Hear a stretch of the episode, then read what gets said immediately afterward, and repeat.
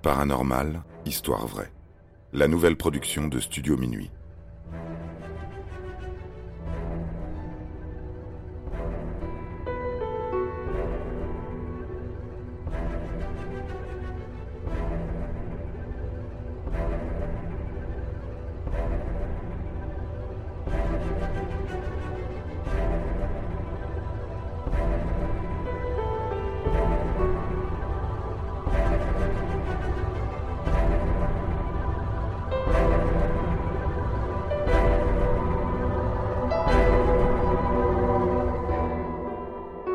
Les étranges lignes Nazca.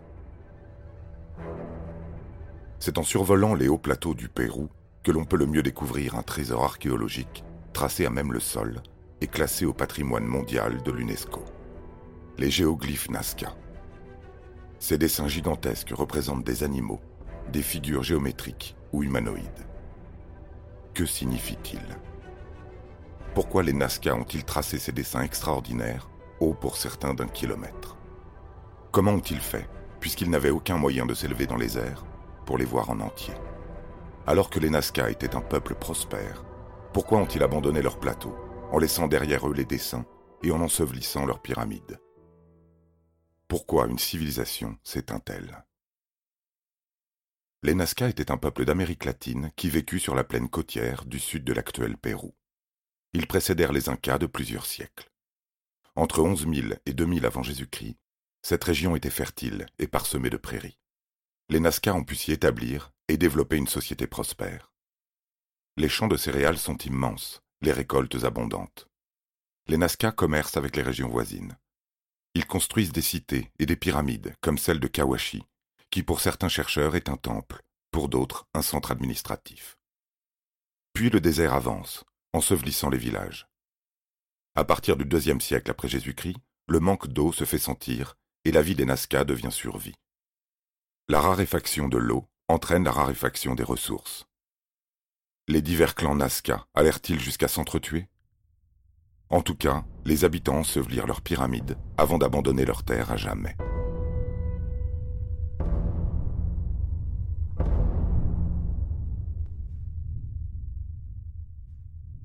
Mais ils n'effacèrent pas leurs géoglyphes, qui restent visibles encore aujourd'hui. On en compte plus de trois cents sur quatre cent cinquante kilomètres carrés qui ont été tracés entre le deuxième siècle avant Jésus-Christ jusqu'au sixième de notre ère. C'est depuis le ciel qu'on les voit le mieux. Les géoglyphes ont été repérés pour la première fois à la fin des années vingt, mais il faudra attendre dix-neuf cent trente-neuf pour qu'ils soient survolés et que l'on prenne conscience de leur ampleur. On comprend rapidement comment ils ont été tracés, car il n'y a guère de possibilités. Les Nazca ont vraisemblablement utilisé le carroyage. Il faut quadriller le sol, carré après carré, pour y reproduire un dessin. Pour le tracer lui-même, il suffit de retirer ou balayer les pierres sombres de la surface pour laisser apparaître le sol plus clair. Ainsi se forme une tranchée profonde de dix à quinze centimètres. Si elles sont encore visibles aujourd'hui, c'est en raison du climat sec et peu venteux, à l'absence de végétation et au gypse qui fixe le sable au sol. Les Nazca n'avaient pas de vision d'ensemble de ce qu'ils faisaient, notamment pour les plus grands dessins. Certains étaient visibles depuis les contreforts des montagnes, mais d'autres étaient conçus quasi à l'aveugle. Cette technique semble si incroyable qu'un chercheur américain, Jim Woodman, a pensé que les lignes avaient été tracées à partir de montgolfières. Il fabriqua lui-même un ballon avec les matériaux et techniques disponibles à l'époque Nazca, le Condor. En dix-neuf cent soixante-quinze, il s'élève à quatre-vingt-dix mètres de hauteur avant de s'écraser, sans dommage pour l'aérostier, qui ne parvient cependant pas à convaincre que c'est ainsi que les Nazca supervisaient les tracés de leurs géoglyphes.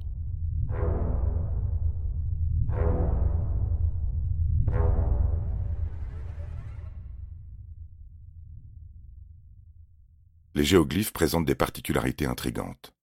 Ils se superposent et évoluent au fil des siècles. Les premiers géoglyphes représentent des divinités, les mêmes qu'on trouve sur les tissus ou les céramiques. Puis, à côté ou par-dessus ces premiers tracés, les Nazca ont représenté des animaux exotiques. Ils ne connaissent certains d'entre eux que par oui-dire ou grâce à d'autres représentations, car ils sont absents de leur propre territoire. Le singe, par exemple, ne se trouve que dans la lointaine forêt tropicale, de même que le colibri, qu'on trouve plutôt au pied des Andes. Pour finir, les Nazca ne représentent plus que des lignes géométriques. De quoi cette évolution est-elle le témoignage ? Maria Resch est la première à se passionner pour les géoglyphes. Elle travaille sur le site à partir des années quarante et conclut qu'il s'agit là d'un calendrier astronomique géant permettant de déterminer les meilleures périodes pour semer et récolter. Dans l'araignée, elle voit la constellation d'Orion et la grande ourse dans celle du singe.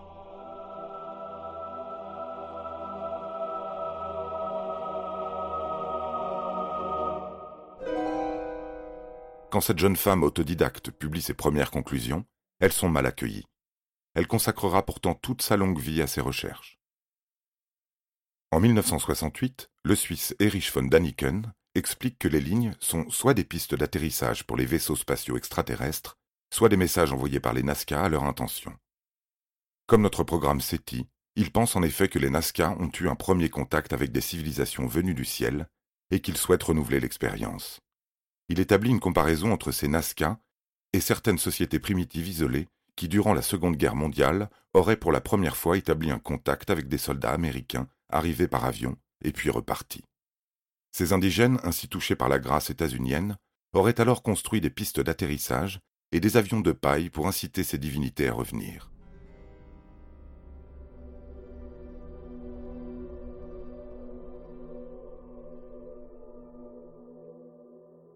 Pour Däniken, les mythologies, légendes et religions de tous les coins du monde et de toutes les époques abondent en récits de rencontres entre divinités et humains. Pour lui, le nombre fait preuve et l'interprétation littérale des textes prévaut sur le sens métaphorique. La vague ufologique ne cesse de revenir régulièrement. Ces dernières années, c'est l'explorateur Thierry Jamin qui est en première ligne. Il déclare en deux mille seize, un pilleur de tombes Nazca lui a donné des restes de corps desséchés très étranges. Ce sont des humanoïdes de taille variée, aux petites têtes et aux mains tridactyles sans pouce opposable. Les visages n'ont ni nez, ni bouche, avec de très grosses orbites. Certains portent des œufs dans leur ventre.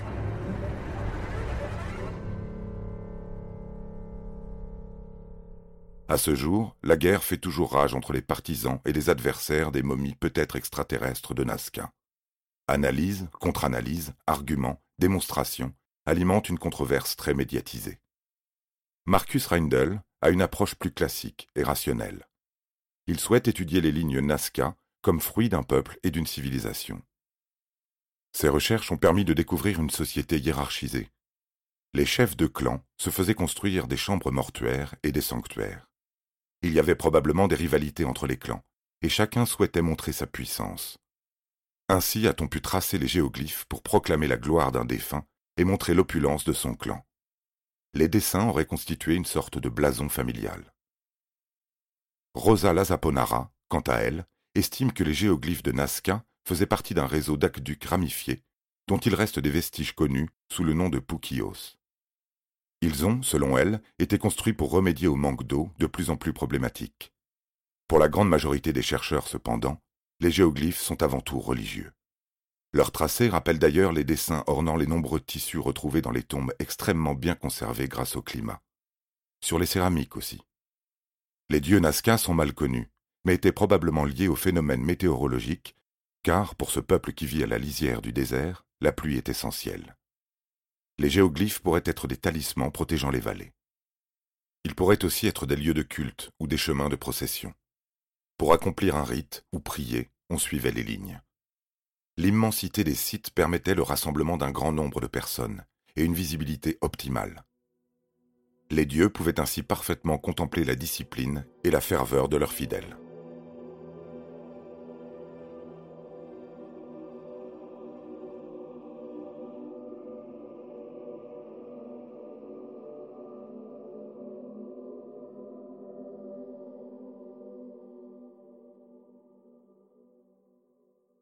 Plus les ravages de la sécheresse se font sentir, et plus l'aide des dieux est essentielle. Cependant, les Nazca, à l'agonie, n'ont plus le temps de s'adonner à des œuvres artistiques monumentales. S'ils implorent plus que jamais l'aide des divinités en ces temps difficiles, c'est à travers des formes simples, plus rapides à former.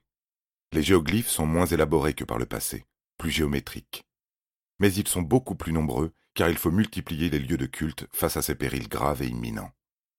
Ils sont plus grands aussi, pour permettre de rassembler le plus de monde possible. il faut absolument que les dieux fassent venir la pluie. Mais rien n'y fait. À partir du quatrième siècle de notre ère, l'aridité s'aggrave car les périodes de sécheresse sont de plus en plus longues. Vers l'an six cents, les Nazca s'exilent pour trouver de meilleures terres ailleurs, vers les Andes fertiles. Leur civilisation tombe dans l'oubli pour plusieurs siècles. Ce sont leurs dessins qui nous parlent encore d'eux. C'est grâce à eux que nous nous intéressons encore à cette civilisation. Leur concours étrange, leur taille, leur emplacement même ne cessent d'alimenter notre imaginaire. Si nous peinons à comprendre cette civilisation disparue, c'est peut-être que la raison a fini par l'emporter. Même si notre soif d'irrationnel frappe encore à la porte, nous laissant apprécier, parfois, une histoire qui sort de l'ordinaire.